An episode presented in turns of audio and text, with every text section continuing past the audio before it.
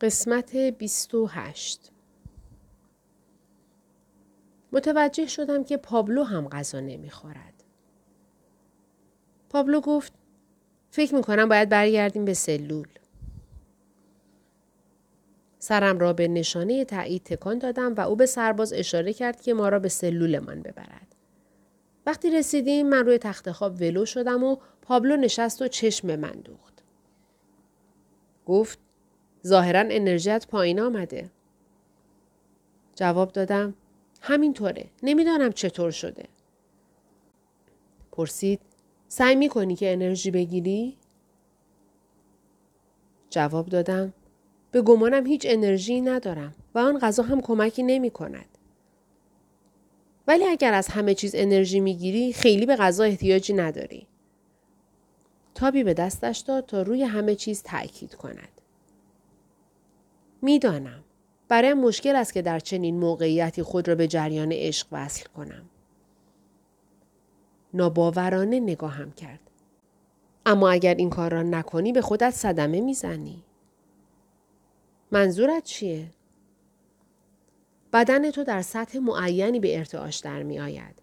اگر انرژیت خیلی پایین بیاید بدنت اذیت می شود. این ارتباطی است که میان فشار روانی و بیماری وجود دارد. عشق وسیله است که ما با آن ارتعاش خود را بالا نگه می داریم. ما را سالم و سرحال نگه می دارد. همین است که اهمیت دارد. گفتم چند دقیقه به هم وقت بده.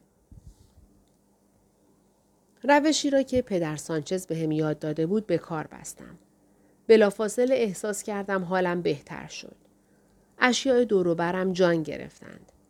چشمهایم را بستم و حواسم را روی این حس متمرکز کردم. گفت خوبه.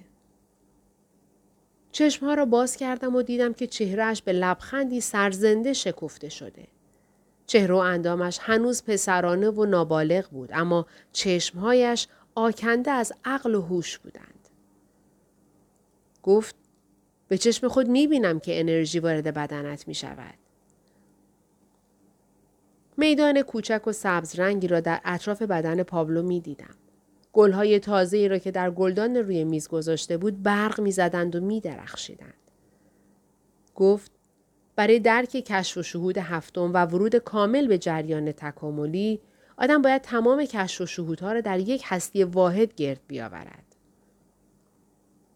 من سکوت اختیار کردم.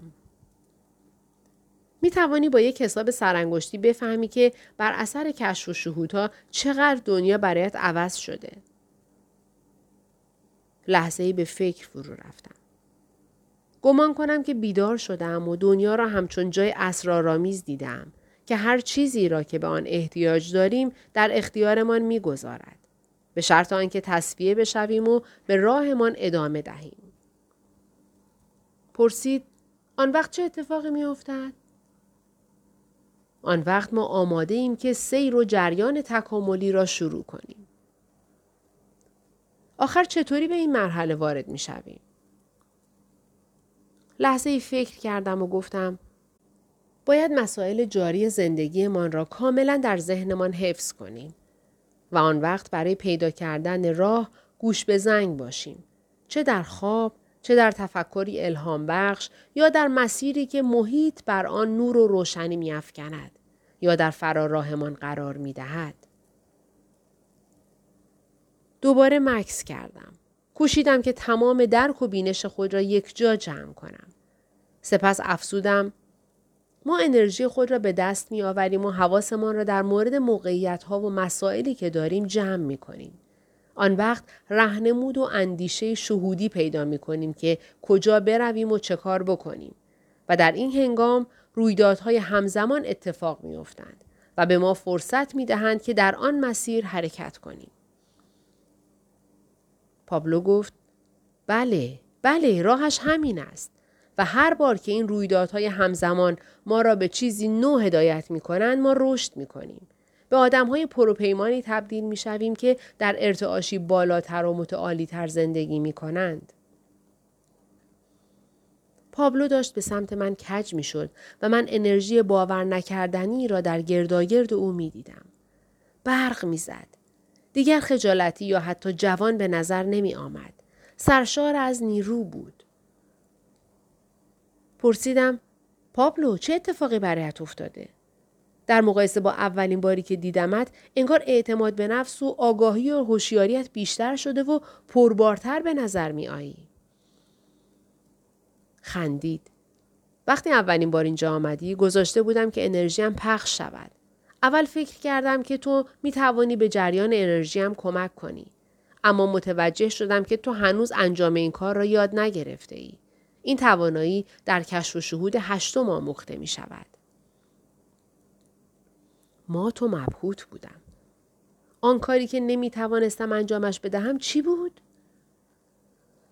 باید یاد بگیری که تمام پاسخهایی که به طور مرموز به ذهنمان می آید در واقع از جانب آدمهای دیگر به ما می رسد. به همه آن چیزهایی که در پرو یاد گرفته ای فکر کن. آیا همه پاسخها را از طریق اعمال و کردار افراد دیگر یاد نگرفته ای که به طور مرموز به آنها برخورده ای؟ به حرفایش فکر کردم. حق با او بود. درست در لحظه مناسب به آدمهای مناسب برخورده بودم. چارلین، دابسند، ویل، دیل، مارجوری، فیل، رنو، پدر سانچز و پدر کارل و حالا پابلو. پابلو افزود حتی کتاب خطی را یک فرد نوشته اما همه آدم‌هایی که بهشان برخوردی آن انرژی یا روشنی و صفا را ندارند که آن پیغامی را که دارند بر تو آشکار کنند. باید با فرستادن انرژی به آنها کمک کنی. مکس کرد. به من گفتی که یاد گرفته ای با متمرکز کردن حواست روی زیبایی یک گیاه انرژیت را به آن منتقل کنی. یادت هست؟ بله. خب، دقیقاً همین کار را در مورد یک فرد هم می توانی بکنی. وقتی انرژی وارد بدن او می شود، به او کمک می کند که واقعیت خود را ببیند. آن وقت می تواند این واقعیت را به تو بدهد. پابلو ادامه داد. نمونهش همین پدر کستوس. پیغام مهمی برایت داشت که کمکش نکردی رو کند. سعی کردی پاسخها را از او مطالبه کنی و همین باعث شد که رقابتی میان تو و او بر سر انرژی به وجود بیاید. وقتی او این را احساس کرد، نمایش دوره کودکیش، یعنی همان حالت ارعاب کننده و ترسانندهش بر گفتگو حاکم شد. پرسیدم، پس بهتر بود چی میگفتم؟ پابلو جواب نداد. دوباره صدای پای کسی را پشت در سلول شنیدیم. پدر کستوس وارد شد. رو به پابلو سری تکان داد. لبخندی ملایم بر چهرهش بود. پابلو گل از گلش شکفته شد. انگار واقعاً کشیش را دوست می داشت. پدر کستوس چشم از او برگرفت و به من خیره شد. اما چهرهش در هم کشیده شد. دلهره بر دلم چنگ انداخت. گفت کاردینال سباستین می خواهد تو را ببیند. همین بعد از ظهر تو را به آیکیتوس منتقل خواهند کرد.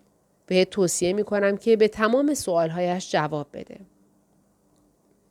پرسیدم چرا می خواهد من را ببیند؟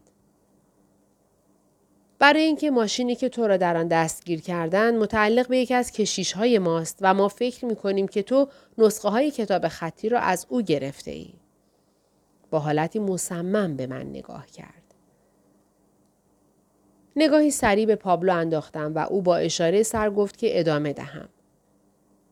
با لحنی ملایم از کستوس پرسیدم شما هم فکر می‌کنید که کتاب خطی پایه‌های دینتان را سست می‌کند؟ نگاهی سرشار از مدارا و فروتنی به من کرد. نه فقط دین ما که دین هر کسی را. فکر می‌کنی که هیچ طرح و هدفی برای این جهان وجود ندارد؟ خدا بر همه چیز حاکم است. اوست که سرنوشت ما را تعیین می کند. وظیفه ما اطاعت از قوانینی است که خدا مقرر داشته. تکامل یک افسانه است. خدا آینده را همانطور که می خواهد به وجود می آورد.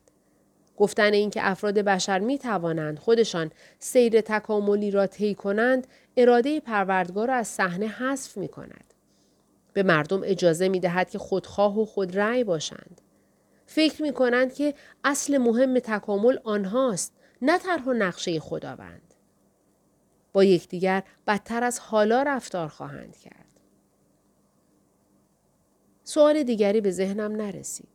کشیش لحظه‌ای نگاهم کرد و بعد با لحنی کمابیش مهربان گفت: امیدوارم با کاردینال سباستین همکاری کنیم. برگشت و به پابلو نگاه کرد. معلوم بود از طرز برخورد با سوالهای من برخورد می‌بالید. پابلو فقط بهش لبخند زد و سرش را دوباره تکان داد. کشیش سلول را ترک کرد و سرباز در را پشت سرش قفل کرد. پابلو روی تخت خوابش به جلو خم شد و به سمت من پرتو افشانی کرد. رفتارش باز هم کاملا عوض شده بود و اعتماد به نفس در چهرهش موج میزد. لحظه نگاهش کردم. سپس لبخند زدم. پرسید: به نظرت درست همین حالا چه اتفاقی افتاد؟ خیلی سعی کردم که شوخی را کنار بگذارم. فهمیدم که بیشتر از آنچه فکر می کردم گیر افتادم. خندید. دیگر چه اتفاقی افتاد؟ درست نمیدانم منظورت چیه. وقتی به اینجا آمدی مشکلاتت چی بود؟ میخواستم مارجوری و ویل را پیدا کنم. خب، یکی از آنها را پیدا کردی. مشکل دیگرت چی بود؟ احساس میکردم که مخالفت این کشیشا با کتاب خطی از روی بدخواهی نیست، بلکه از روی کج فهمی است. میخواستم بدانم چه طرز فکری دارند. به دلایلی فکر میکردم اگر با آنها بحث و گفتگو شود دست از مخالفتشان بر میدارند. پس از گفتن این حرفها ناگهان متوجه شدم که پابلو چه خیالی در سر دارد. حالا در اینجا با کستوس ملاقات کرده بودم. برای همین میتوانستم بفهمم که چه چیزی در کتاب خطی او را آزار میدهد. پرسید: اما پیغامی که دریافت کردی چی بود؟ پیغام؟ بله، پیغام. نگاهش کردم. تصور شرکت در امر تکامل هست که آنها را آزار می دهد. اینطور نیست؟ گفت: چرا؟ همینطوره. در ادامه حرفم گفتم: این تصور پیش می آید که فکر تکامل جسمانی به اندازه کافی بد است. اما بس دادن این فکر به همه چیز در زندگی، به تصمیم‌های فردی که می‌گیریم، به خود تاریخ، این دیگر قابل قبول نیست. فکر می‌کنند که با این نظریه تکامل بشر عنان از دست خواهد داد و روابط میان مردم بدتر شده و رو به انحطاط خواهد گذاشت. جای تعجب نیست که می‌خواهند کتاب خطی را محو و نابود کنند. پابلو پرسید: در غیر این صورت می‌توانستی متقاعدشان بکنی؟ نه، یعنی چطوری بگویم؟ خیلی خودم را نمیشناسم. چقدر طول میکشد که آدم بتواند آنها را متقاعد کند؟ آدم باید اول حقیقت را بشناسد. باید بداند که اگر هر کس از کشف و شهود و سیر تکاملی پیروی کند، آن وقت افراد بشر چه رفتاری با یکدیگر خواهند داشت. پابلو به نظر راضی می آمد. در حالی که همراه او من هم لبخند می‌زدم، پرسیدم: چی؟ اینکه افراد بشر چطوری با هم رفتار خواهند کرد در همین کشف و شهود بعدی، یعنی در کشف و شهود 8 مطرح می شود. به سؤال تو در مورد علت مخالفت کشیش ها با کتاب خطی جواب می دهد و این جواب نیز به نوبه خود به سؤال دیگری تبدیل می شود. غرق در افکارم گفتم: بله، به کشف و شهود 8 دسترسی پیدا کردم. یک کاری کردم که بتوانم از اینجا در بروم. پابلو هشدار داد: خیلی تند نرو. اول باید کاملا مطمئن بشوی که 7 را فهمیدی، بعد پا فراتر بگذاری. پرسیدم: به نظرت فهمیدم؟ آیا در جریان تکامل قرار گرفتم؟ گفت: به زودی می توانی. به شرط اینکه همیشه یادت باشد که سوالهایت را در ذهنت حاضر و آماده داشته باشی. حتی آدم‌هایی که هنوز آگاهی ندارند می توانند بر حسب اتفاق به این سوالها برسند و رویدادهای همزمان را با نگاهی به گذشته ببینند. کشف و شهود هفتم وقتی روی می‌دهد که ما بتوانیم این پاسخ‌ها را وقتی مطرح می‌شوند ببینیم. این کار تجربه هر روزه را به اوج می‌رساند. باید فکر کنیم که هر رویدادی اهمیت دارد و حامل پیغامی است که به نوعی به سوال‌های ما مربوط می‌شود. همین امر مخصوصاً شامل چیزهایی می‌شود که ما معمولاً آنها را چیزهای بد می‌دانستیم. کشف و شهود هفتم میگوید که پیدا کردن جنبه مثبت و نور و امید در هر رویدادی صرف نظر از اینکه این رویداد چقدر منفی باشد خود یک نوع مبارزه است. تو ابتدا فکر کردی که دستگیر شدنت همه چیز را خراب کرد. اما حالا میتوانی بفهمی که اصلاً لازم بود اینجا باشی. اینجا همانجاست که به پاسخهای خودت میرسی. راست میگفت. اما اگر من در اینجا پاسخهای خود را دریافت می کردم و به مرحله بالاتر تحول پیدا می کردم، پس پابلو هم باید بی تردید همین کار را می کرد. ناگهان صدای پای کسی از راهرو به گوشمان رسید. پابلو مستقیما چشم به من دوخت. حالتی جدی در چهرهش بود. گفت گوش کن. هرچی گفتم یادت نرود. داری به کشف و شهود هشتم نزدیک می شوی. درباره اصول اخلاقی میان افراد است. شیوه رفتار با دیگران. به طوری که پیغام‌های بیشتری میانشان رد و بدل شود. اما یادت باشد که خیلی تند نروی. حواست به موقعیت خودت باشد. سوالهایت چی بود؟ گفتم میخواهم بدانم که ویل کجاست. میخواهم کشف و شهود هشتم را پیدا کنم و میخواهم مارجوری را پیدا کنم. راهنمودی که در مورد مارجوری بهت الهام شده چی بود؟ لحظه فکر کردم. این بود که فرار کنم. فرار میکنیم. حالا دیگر صدای پا را درست بیرون در میشنیدیم. شتاب زده از پابلو پرسیدم آیا حامل پیغامی برایت بودم؟ گفت البته وقتی تو اینجا رسیدی نمیدانستم برای چی اینجا هستم. میدانستم که باید ربطی به کشف و شهود هفتم داشته باشد. اما در توانایی خودم شک داشتم. نمیدانستم که به قدر کافی آگاهی دارم. در ادامه حرفایش گفت به خاطر وجود تو بود که الان میدانم که میتوانم. این یکی از پیغام هایی بود که تو به من رساندی. پیغام دیگری هم بود؟ بله. این مکاشفه و الهام تو که می توان کشیش ها را متقاعد کرد که کشف و شهود ها را بپذیرند نیز یک پیغام برای من بود. مرا به فکر می اندازد که من برای این در اینجا هستم که پدر کستوس را متقاعد کنم. وقتی حرفایش تمام شد سربازی در را گشود و به من اشاره کرد. به پابلو نگاه کردم. گفت میخواهم یکی از مفاهیمی را که کشف و شهود بعدی مطرح میکند برایت بگویم. سرباز چشم قره‌ای به من رفت و بازویم را گرفت. مرا از آنجا به بیرون هل داد و در را بست. وقتی سرباز مرا با خود میبرد، پابلو از میان میله به من خیره شده بود. او با صدای بلند گفت: کشف و شهود هشتم در مورد چیزی هشدار میدهد.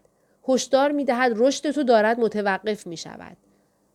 و این زمانی اتفاق می افتد که تو شیفته و معتاد فرد دیگری شده باشی.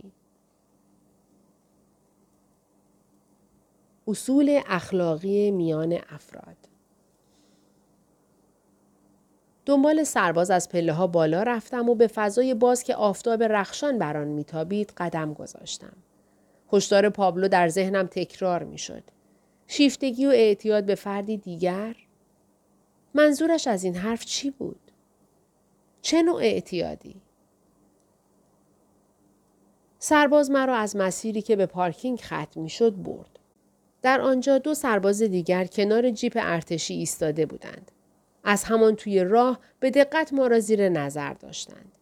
وقتی نزدیک شدم و توانستم توی جیپ را ببینم، متوجه شدم که مسافری در صندلی پشت ماشین است. مارجوری! چقدر رنگ پریده و نگران به نظر می آمد. پیش از آن که بتوانم توی چشمهایش نگاه کنم و توجهش را جلب کنم، سرباز پشت سرم بازویم را گرفت و مرا برد و صاف پیش او نشاند. آن دو سرباز دیگر سوار صندلی جلوی ماشین شدند. آنکه پشت فرمان نشست برگشت و نگاهی به ما انداخت و بعد ماشین را روشن کرد و به طرف شمال راه افتاد.